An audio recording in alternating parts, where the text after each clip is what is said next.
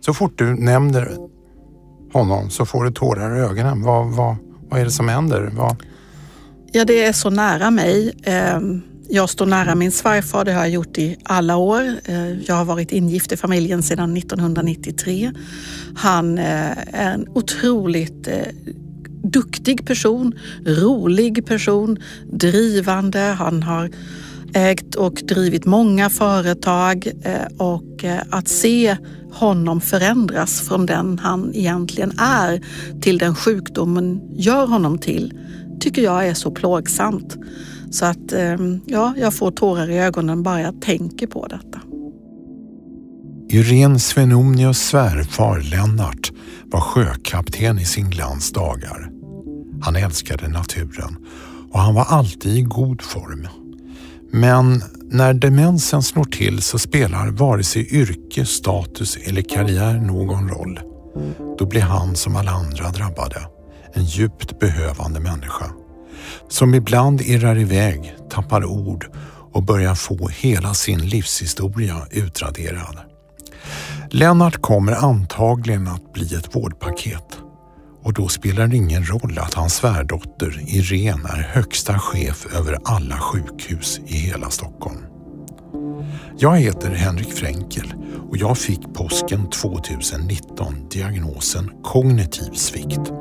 Och jag vill med den här poddserien göra en upptäcktsfärd in i vår tids kanske mest ökända och stigmatiserade sjukdom.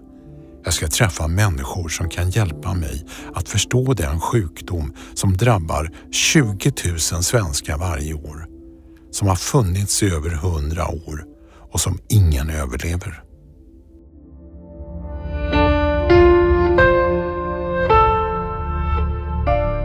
Du ser ledsen ut när jag ja. läser. ja, det, är det. Ja, det, det ligger så nära mig. Ja, jag förstår det. Jag förstår det. Välkommen Irene Svenonius. Tack. Du är ordförande för regionrådet i Stockholm. Du är högste chef för alla sjukhus i Stockholm kan man säga. Du ansvarar för en budget på över 100 miljarder du är Stockholms absolut största arbetsgivare med 46 000 anställda och du har två miljoner patienter på sjukhusen i regionen varje år. Man kan väl säga att du är en makthavare? Ja, jag har ju ett väldigt stort ansvar tillsammans med mina kollegor självfallet. Mm. Vi sitter här i en poddstudio i Stockholm vi läser i tidningarna att pandemin slår hårt mot sjukhusen. Jag tänkte att vi skulle undvika att prata om covid-19 i just denna podd. Men ge bara en ögonblicksbild av just idag nu när du sitter här. Hur känns det när det gäller regionens sjukhus? Ja, de har ett väldigt, väldigt ansträngt läge. Det är allt fler som är covid-sjuka som behöver hjälp och eh, det är över 800 patienter just nu som behöver vård på sjukhus för covid-19. Och eh, jag är djupt orolig för våra anställda i vården. Vi eh, närmar oss jul, nyår och trettonhelg. De har haft ett väldigt, väldigt tungt år och vi ser inte heller att smittan bromsar in.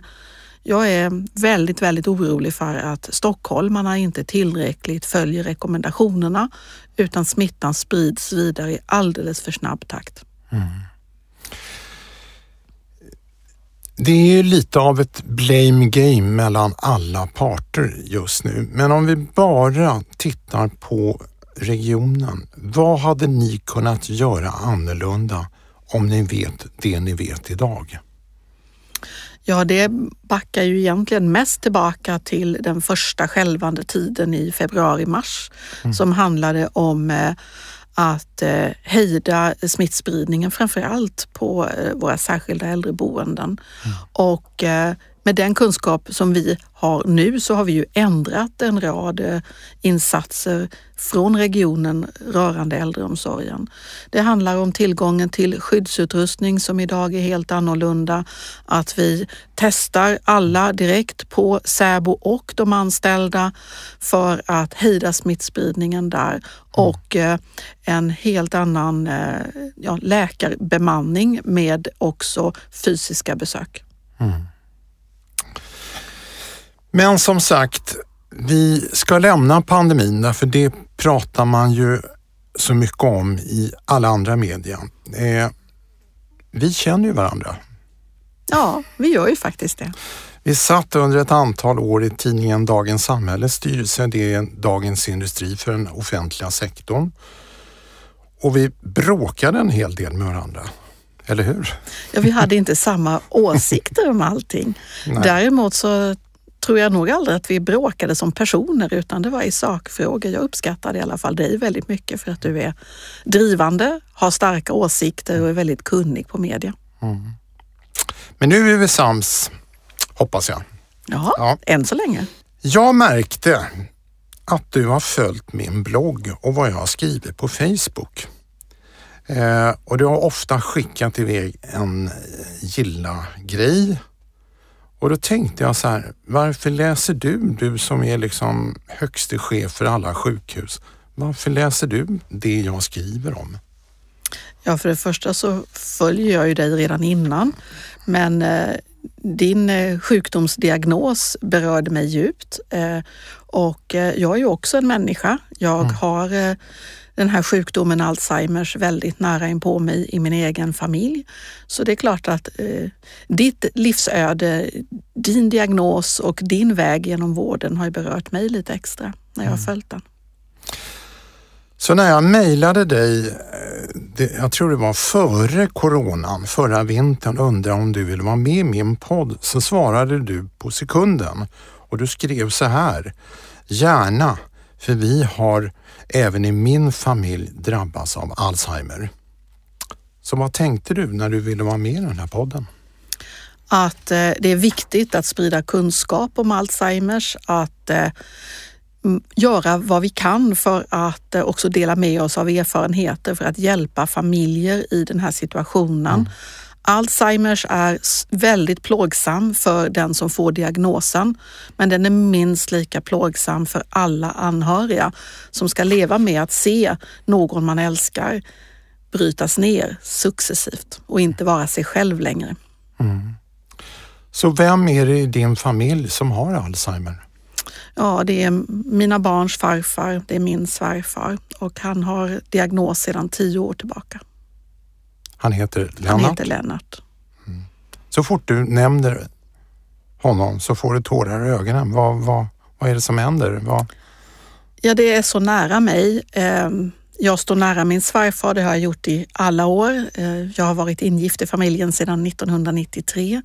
Han eh, är en otroligt eh, duktig person, rolig person, drivande. Han har ägt och drivit många företag eh, och eh, att se honom förändras från den han egentligen är till den sjukdomen gör honom till tycker jag är så plågsamt. Så att ehm, ja, jag får tårar i ögonen bara jag tänker på detta. Mm. Svärfar, eller svärföräldrar kan man ju ha lite ansträngda relationer till. Men det verkar inte du ha.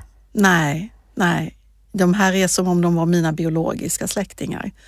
Jag står oerhört nära mina svärföräldrar och det har jag gjort från början. Vi har trivts ihop. Och varför det? Det är väl svårt att säga. Det är personkemi, gemensamma intressen. Eh, svärfar eh, är ju sjöbuse till utbildningen, alltså sjökapten till utbildningen. Sen gick han på land när barnen kom. Men eh, kärleken till havet har vi ju definitivt gemensamt och många, många andra saker. Mm. Har det att göra med att din egen pappa var eh, frånvarande? Min pappa var ju inte frånvarande, men han hade ju sin sjukdom i eh, att han eh, var alkoholist. Så det är klart att svärfar har ju blivit som en extra pappa på det sättet, även om min egen pappa fanns där, fast på ett helt annat sätt. Mm. Hur märkte ni att Lennart hade Alzheimer eller hade fått Alzheimer. Vad var de första symptomen? Det var konstiga saker som han ringde om mm. och som han ringde om flera gånger. Och påstod att grannar gjorde saker som inte kunde stämma. Och det var helt enkelt saker som inte, som inte hängde ihop och som gjorde oss, flera av oss i familjen, lite arga då och då. Vad är det du håller på med ungefär? Och när var det här? Det här var väl 2009 någonstans. Mm. Och vad tänkte ni? Att, ja, först så tänkte jag, vad håller han på med? Nu får han ju ge sig lite envis och eh, vi försökte ju tala honom till rätta och sen insåg vi ju efterhand att här var någonting som inte, inte stämde och eh, så småningom så eh, gjorde han en minnesutredning. Mm. Men du har sagt tidigare till mig att han försökte hemlighålla sin diagnos. Ja, det var väldigt känsligt. Och varför det? Ja, det är, I samhället så tror jag att det finns fortfarande ett stigma runt eh, Alzheimers, att man ska inte prata om den här sjukdomen, att man håller på att förändras. Och jag tror också djupt mänskligt att det hänger ihop med en rädsla, att man inte riktigt vet vart det ska ta vägen.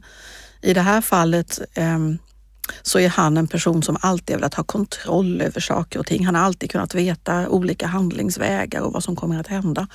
Här var det nog en, en rädsla för att inte veta vart det här tar vägen och vad det innebär. Mm. Och hur har sjukdomen utvecklats? Ja, han har ju haft bromsmediciner som har fungerat väldigt bra under många, många år. Mm.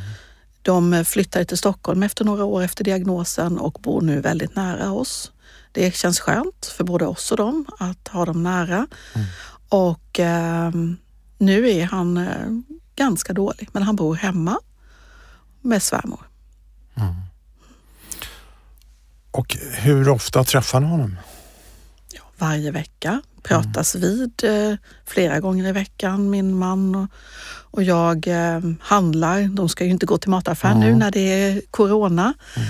och eh, då gör vi ju sådana ärenden, följer med till doktorn och så. Mm. Men du har också sagt till mig när vi hade lite förprat för en tid sedan att han rymde ibland. Ja, oh ja. Vad var det?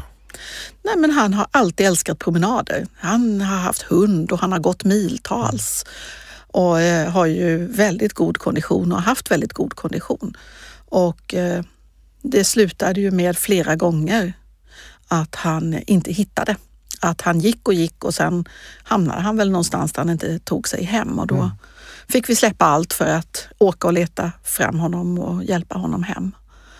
Eh, men nu idag är han eh, så pass mycket sämre att eh, han går inte ut själv ut och han orkar inte gå så långa sträckor och går då inte vilse heller för det. Det är oftast jag eller min man som går promenaderna med honom. Mm. Just Lennarts typ av Alzheimer är ärftlig. Vad tänker du om det? Ja, att eh, det är ju någonting som forskning kan göra någonting åt på sikt. Eh, vi vet ju inte hundra procent att den är ärftlig, men det finns en gnagande misstanke om att den är ärftlig eftersom det har funnits tidigare generationer som har haft det här. Men det är klart att det också är en, eh, en väldigt jobbig tanke för, för anhöriga mm. att det är en ärftlig sjukdom för hans barn och för hans barnbarn. Mm. Men vad tänker du om det? Därför att det är ju dina barn, barn också. Ja, absolut. Att eh, det är väldigt viktigt med eh, forskning, mm. ökad kunskap om hur uppkommer Alzheimer? Hur kan man stoppa den från att bryta ut? Eh, vad kan man göra för att för att skjuta upp insjuknande om det inte går att hejda i nuläget. Vad kan man göra för att skjuta upp? Mm. För att eh, man ska ha så hög livskvalitet så länge som möjligt i livet. Självfallet, detta är oerhört viktigt för mig som mamma. Mm. Men den här sjukdomen kan ju faktiskt drabba din man också.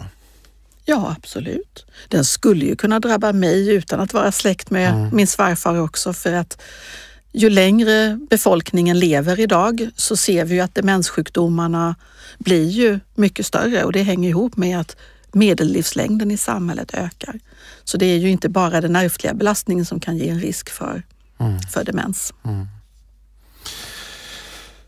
Eh, om vi pratar om sjukvården och Alzheimer. Alltså man kan ju säga att Alzheimer är också en form av pandemi, även om den inte smittar. Idag får över 20 000 svenskar diagnosen Alzheimer varje år. Och den siffran kommer bara att öka nu när 40-talisterna kommer in i riskzonen. Hur väl rustad är sjukvården för att ta hand om alla dessa människor som nu kommer söka sig till minnesmottagningar och primärvård? Ja, den byggs ju ut successivt och det krävs ökad kunskap naturligtvis. Vi har väl ett hundratusental personer med Alzheimer idag i mm. Sverige och eh, de behöver ju tas om hand redan idag. Mm. Vi rustar ju våra vårdcentraler mer och mer genom att rikta resurser till de som är äldre och till de som är multisjuka. Så att man får mer betalt för vårdcentralerna kort sagt när man har många sådana patienter. För man ska kunna ta mer tid. Vi vet ju att det tar längre tid att eh, genomföra sådana vårdbesök. Men jag är övertygad om att inte bara det här medicinska kunnandet är mm. viktigt. Det finns där. Det medicinska kunnandet, så långt vi nu vet med den forskning som finns, det finns där. Utan det handlar om också en kunskap av det mjuka värdet. Hur bemöter man patienter mm. med inte bara Alzheimers diagnoser utan med demensdiagnoser? Och det gäller ju både den kommunala omsorgen och det gäller eh, hälso och sjukvården. Och där är jag övertygad om att det kommer att behövas mer av utbildning till våra anställda inom vården för att kunna bemöta alla dessa med demens. Och vad är bristerna tycker du? Nej, men det är ju oftast, eh, tror jag att det handlar om på till exempel en akutmottagning eller på en eh, medicinklinik in, när man, eh, där patienter är inneliggande så är det ju väldigt vanligt med äldre som kommer in och som kan ha en demensdiagnos. Eh, och då måste man ha en ökad kunskap om hur man bemöter dem. Därför att det går inte att alltid följa med logiska diskussioner och med logiska argument utan man måste förstå hur de här personerna resonerar och tänker. Och jag tror också att vi behöver fortsätta det arbete som vi redan bedriver i Stockholm att se till att personer som absolut inte ska in på en akutmottagning ska slippa det.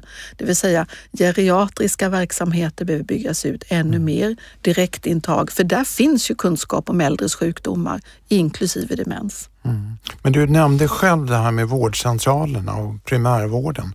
De flesta som har, eller i stort sett alla som har minnesproblem hamnar ju i en vårdcentral och sen kanske man blir slussad till en specialistklinik. Men eh, väldigt många av dem jag möter och som mejlar mig, de säger att kunskapen på vårdcentralerna är väldigt låg och väldigt skiftande när det gäller Alzheimer och eh, kognitiva sjukdomar.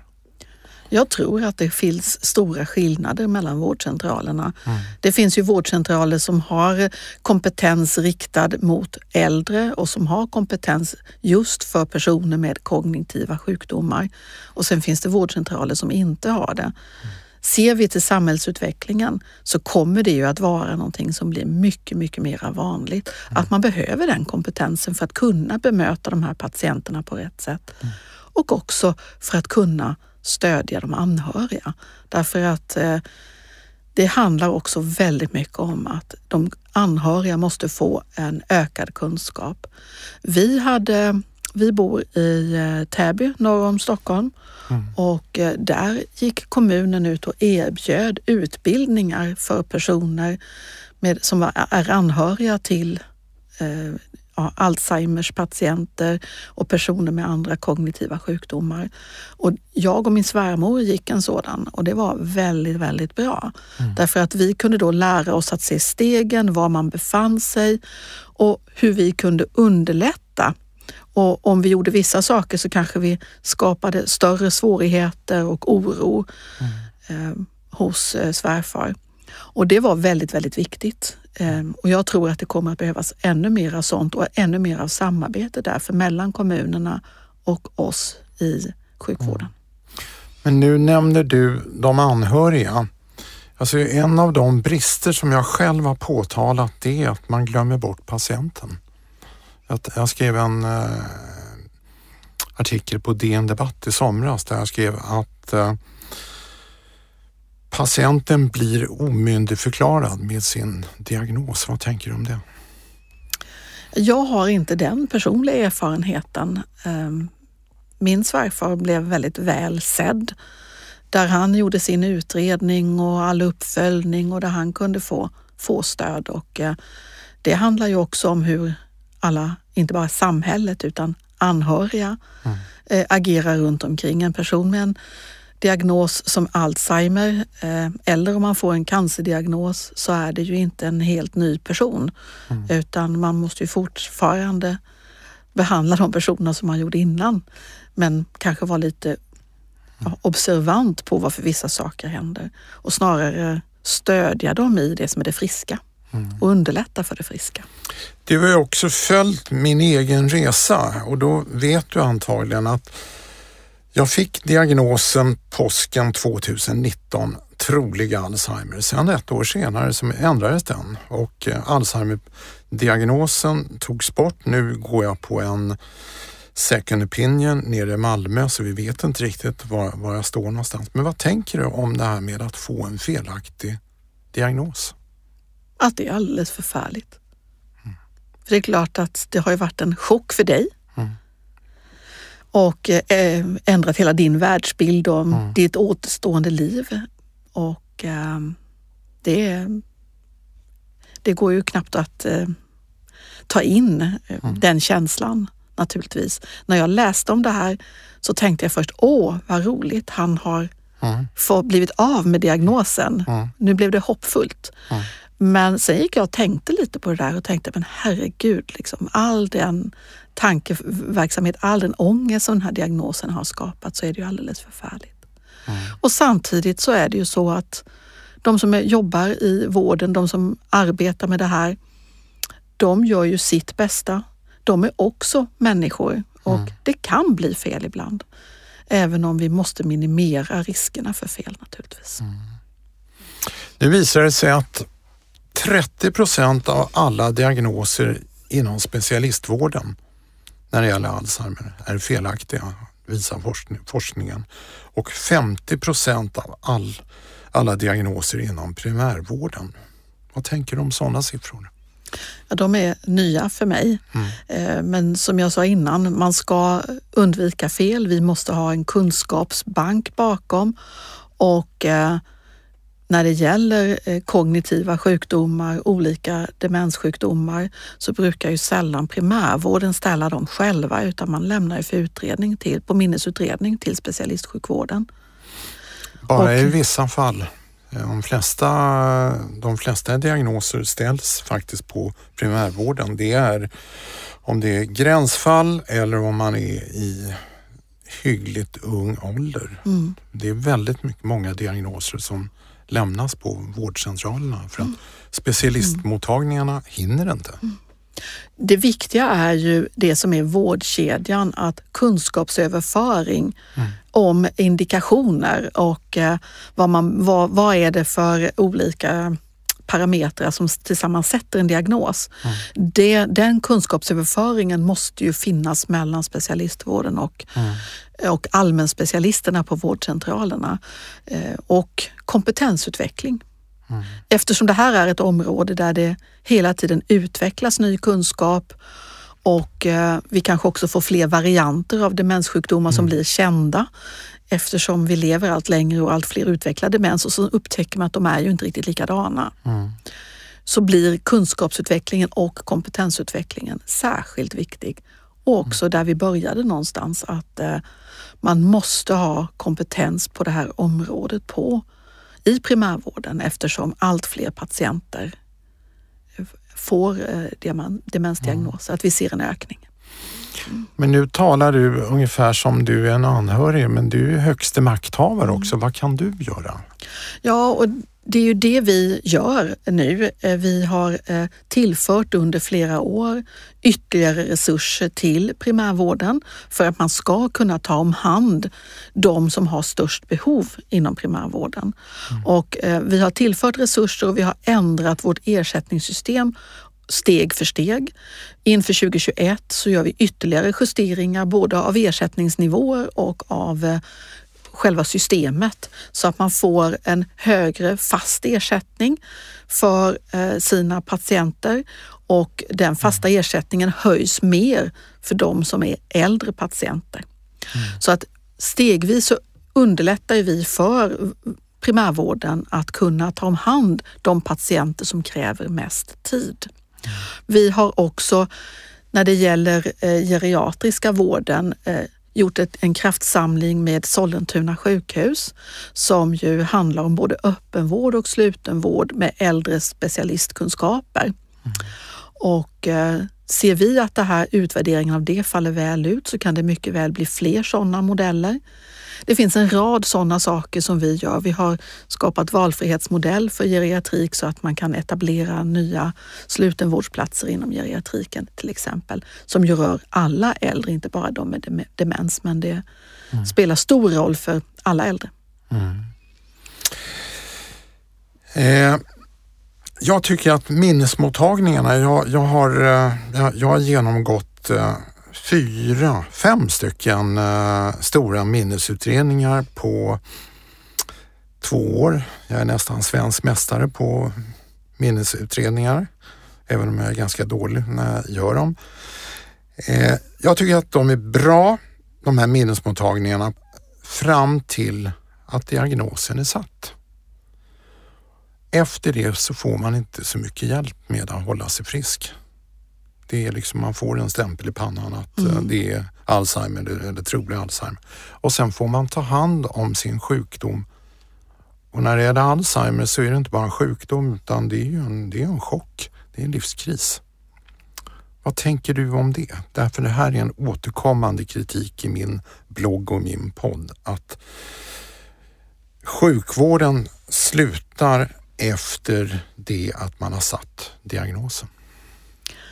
Men jag har inte riktigt den bilden, utan eh, det är att de som får diagnos har ju en fast vårdkontakt i primärvården som ska vara en patientens navigator och stöd och göra uppföljningar för att kunna se till att medicinering är korrekt om man behöver annat stöd. Det är också viktigt att man kan se till hela patientens allmäntillstånd. Vi kan säkert bli mycket bättre på att ge ut eh, råd på nätet för dig som har den här diagnosen. Tänk på att eh, kost och motion är viktigt. Vi har ju forskning i Stockholm som, som ju är prisbelönt i närtid med Mia Kivi-Peltos forskning som ju visar att, eh, att kost och motion är oerhört viktigt. Eh, Både för att skjuta upp insjuknandet men också för att lindra. Att vi kan bli duktigare på att vidareförmedla sådant. Eh, men navet för den personliga kontakten är ju ändå primärvården och sen ska man in till specialistvården när man behöver dit igen. Mm. Men det handlar hela tiden, det stämmer allt det du säger, men det handlar egentligen bara om det är uppföljning, det är, det är, medicinering, det, är, det kan ju vara viktigt. Men jag skrev en blogg en gång med rubriken Hjälp mig hålla mig frisk, gör mig inte dement. Det vill säga, jag saknar en vårdplan för mig som patient. Vad, vad, vad ska jag göra nu när jag sitter med den här diagnosen? Allt ifrån motion på recept, remiss till terapi, professionell kostrådgivning, inte bara sån där att eh, jag tycker att du ska äta lite mer medelhavskost utan verkligen gå igenom kosten, sömnutredningar och mycket annat. Att liksom lägga ner energi på att jag som har en diagnos håll mig frisk så länge som möjligt. Borde inte det vara sjukvårdens eh, ansvar också? Vi har ju ett viktigt ansvar i det hälsoförebyggande och då är det ju allmänna råd som vi kan ta fram som är allmängiltiga för alla, mm. som är bra för alla som man kan lägga på nätet eller som en läkare eller en, eller en äldre eh, demenssjuksköterska skulle kunna sätta i handen på, mm. på personer. Sådant går absolut att ta fram. Eh, jag vet inte i dagsläget om vad som exakt finns där ute, men det går absolut att ta fram den typen av råd. Sen måste ju behandlingen av varje patient vara individuell. Mm. De behov du känner behöver ju inte alla känna. Mm.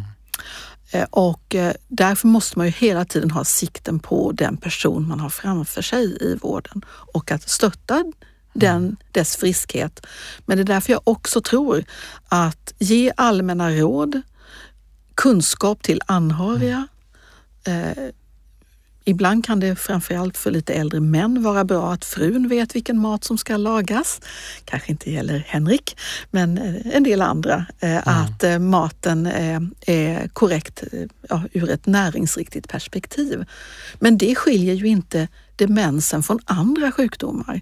Ser du att du får diabetes mm. så är det ju samma sak där. Mm det är väldigt mycket man kan göra själv som inte sjukvården behöver göra för att du ska bli mycket bättre i alla fall. Mm. Och det handlar återigen om vilken kost, vilken motion. Mm. Mm. Nej, men det, det jag efterlyser det, det är just individualiteten och att det är liksom ett mänskligt bemötande. Eh, därför de flesta som får, jag ska inte ställa dig till ansvar för, för, för det här, men jag, jag försöker bara ge en bild av jag är inte bara journalist utan jag har ju upplevt det här från, från insidan. Och eh, att få den här diagnosen trolig Alzheimer, det är ju som att få en klubba i huvudet. Och jag hade önskat att det fanns någon som kunde ge mig hopp och mod också, mm. mitt i alltihopa. Mm. Och det fanns det inte i sjukvården. Det är sorgligt.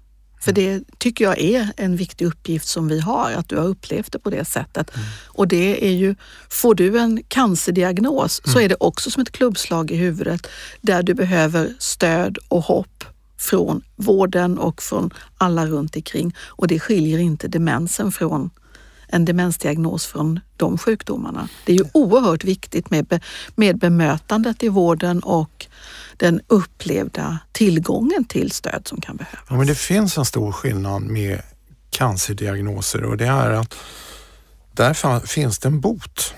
Läkaren kan säga till dig att eh, du har det här men nu tänker vi sätta in eh, operation eller cytostatika eller immunterapi eller strålning. Det finns en hel arsenal av åtgärder. När det gäller Alzheimer så finns det ju ingenting att göra. Ja, det finns ju på samma sätt som vissa cancerdiagnoser är obotbara, där det handlar om en behandling för att upprätthålla liv så länge mm. som möjligt, att kunna ha en hög livskvalitet så länge som möjligt, så är det ju med Alzheimers så att man får bromsmediciner för att skjuta upp och förlänga och ovanpå det den egna livsstilen som kan då spela roll visar ju Mia Kivipeltos forskning. Och det är ju oerhört viktigt att man känner hoppet att det är inte här och nu. Man kanske kan få tio bra år till. Mm. Fast vad jag skulle önska är ju självfallet inom cancer så har vi ju sett att eh, bröstcancerdiagnosen den har ju gått till att vara en diagnos där man botar väldigt många mm. och då menar jag botar mm. väldigt många. Eh, Medan andra cancerdiagnoser, bukspottscancer till exempel, mm. är ju fortfarande en, en, väldigt mycket sämre prognos. Mm. Men det är ju forskningen som har förändrat läget för flera cancerdiagnoser och det skulle jag ju hoppas att vi kan komma mycket längre med forskningen när det gäller Alzheimers för att skapa en större hoppfullhet framåt. Och varför har vi inte kommit längre, menar du? Det är faktiskt väldigt svårt att säga. Jag har funderat mycket på det, inte mm. minst för att du har frågat mig flera mm. gånger, inte här i podden utan vid andra tillfällen. Mm. Och eh, jag vi, det samlas ju in resurser till hjärnforskning i bred mening mm. och det här är ju en del av hjärnforskningen, men det är ju en del. Det finns en Alzheimers fond som delar ut pengar och som uppenbart har mycket mindre resurser än till exempel Cancerfonden. Mm. Och det behövs säkert av en mera penninginsamling helt enkelt. Cancerfonden är vi ju vana vid att vi samlar till i samband med dödsfall till exempel så är det ju väldigt vanligt att man donerar pengar till, till cancerforskningen. Och det mm. måste bli lika vanligt att göra det till Alzheimersforskningen. Och sen måste naturligtvis alla vi som är offentliga aktörer se vad vi kan hjälpa till med utöver det. Mm. För det behövs uppenbart mera resurser till Alzheimersforskningen om man jämför cancerforskningen, jag tror Cancerfonden lämnar ut ungefär 800 miljoner per år och Alzheimersfonden 25 miljoner. Mm. Och ovanpå det så är det väl Hjärnfonden lite mm. ytterligare. Och lite statliga. Eh, cancerforskningen får tio gånger så mycket som Alzheimerforskningen. Genom cancer så botas sju, snart åtta personer av tio som får cancer. Eh, det här är ju inget svenskt fenomen. Dessvärre får man väl säga. Men varför kan man inte mobilisera? Var, var, varför accepterar vi att eh, forskningen kring en av världens dödligaste folksjukdomar får så lite pengar? Men jag uppfattar att det är, händer saker, att det här har blivit en fråga som diskuteras mycket mer. Mm. Jag tror att historiskt så har det varit just att man talar inte om det, det är för plågsamt att tala om. Eh, och eh, de som eh, drabbas själva har inte velat tala om det. Du är själv ett ansikte som mm. klev ut rakt ut i offentligheten och sa jag har fått Alzheimers. Mm. Och det är väl det som behövs. Folk som vågar kliva fram, vågar berätta om för att då kan det också underlätta att stigmat minskar och att man, man behöver prata om att det behövs mer resurser för den här forskningen. Mm. Jag hörde din poddintervju med finansministern mm. om det här och jag tror att det var också väldigt viktigt och det är ett av skälen till att jag sitter här fast det är naturligtvis väldigt jobbigt att prata om sin egen familj i ett sånt här mm. sammanhang. Men vi måste alla hjälpas åt för att visa vikten av forskning kring Alzheimers så att det kommer fram lösningar, kommer fram mediciner och kanske ännu hellre sådant som gör att det inte behöver bryta ut. Vad kan du göra för att mobilisera, skapa en mobilisering kring Alzheimer? Ja, det är ju att se vad är det Region Stockholm arbetar med i forskningen. Men jag har ju ett ansvar som gäller all forskning. Mm. Det är ju cancer och det är diabetesforskning och en rad andra sjukdomar. Men nu sitter vi här för att prata om det här. Ja, vi pratar om det här och det, det jag, en av de sakerna jag gör är att jag kliver fram här. Men också att eh, följa det som görs um, mm. från uh, våra forskares sida. Jag har följt nära den, den snabbspårsmottagning som Karolinska skapade kring mm. Alzheimers för personer i yrkesverksam ålder mm. som jag tycker är väldigt lovvärd och som också är kopplad till forskningen för att man ökar sin kunskap då. Mm. Eh, man har ju den kliniska forskningen med i det arbetet. Det är sådana saker som jag kan hjälpa till med naturligtvis i min roll. Men även om man inte tycker att eh, det är viktigt av något annat skäl att lägga ner mycket pengar på forskning kring Alzheimer så finns det faktiskt ekonomiska skäl. Det finns ingen sjukdom som kostar samhället så mycket Nej, som Alzheimer. Den är enorm därför att det är ju inte bara vården runt Nej. personen utan det är ju väldigt mycket runt omkring med eh, anhöriga som lägger tid. Eh, jag har ju själv sett hur myndigheter och olika företag får hantera det faktum att man tappar bort koder och eh, svårt att betala räkningar. Mm. Och, ja, en rad olika sådana saker som, som händer runt eh, en Alzheimers sjuk som ju också kostar samhället stora resurser. Mm. Så att det finns naturligtvis ekonomiska skäl för den här forskningen. Men eh, det viktiga är ju ändå det mänskliga. Mm. Jag tror att de, där, de två sakerna hänger ihop. Eh, eh, till sist Irene, ni har Alzheimer i er familj Och då tänker jag så här att eh, kan du sätta dig in i själva känslan av att gå till läkaren. Du har dåligt minne. Du har glömt nycklarna.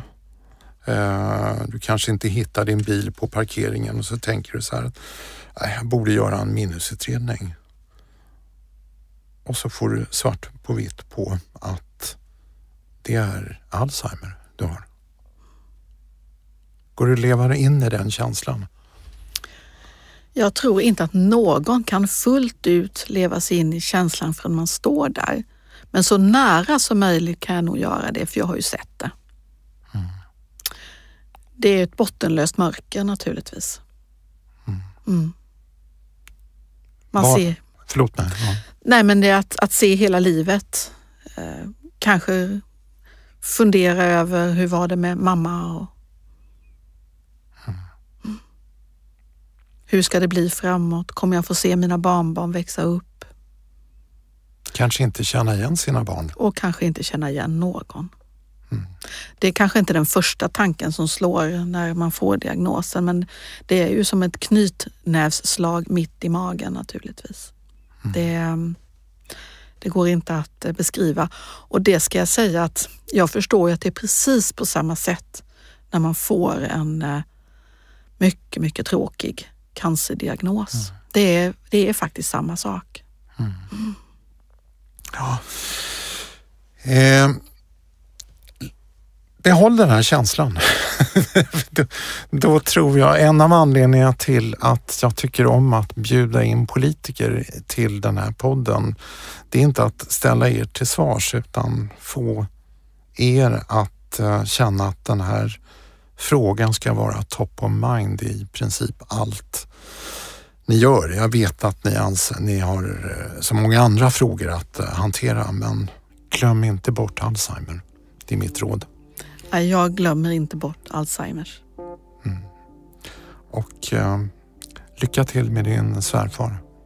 Tack. Ja. Tack Irene Svenonius eh, för att du kom till min podd. Kul att ses igen förresten. Hoppas det finns roligare tillfällen senare. ja, det finns det nog.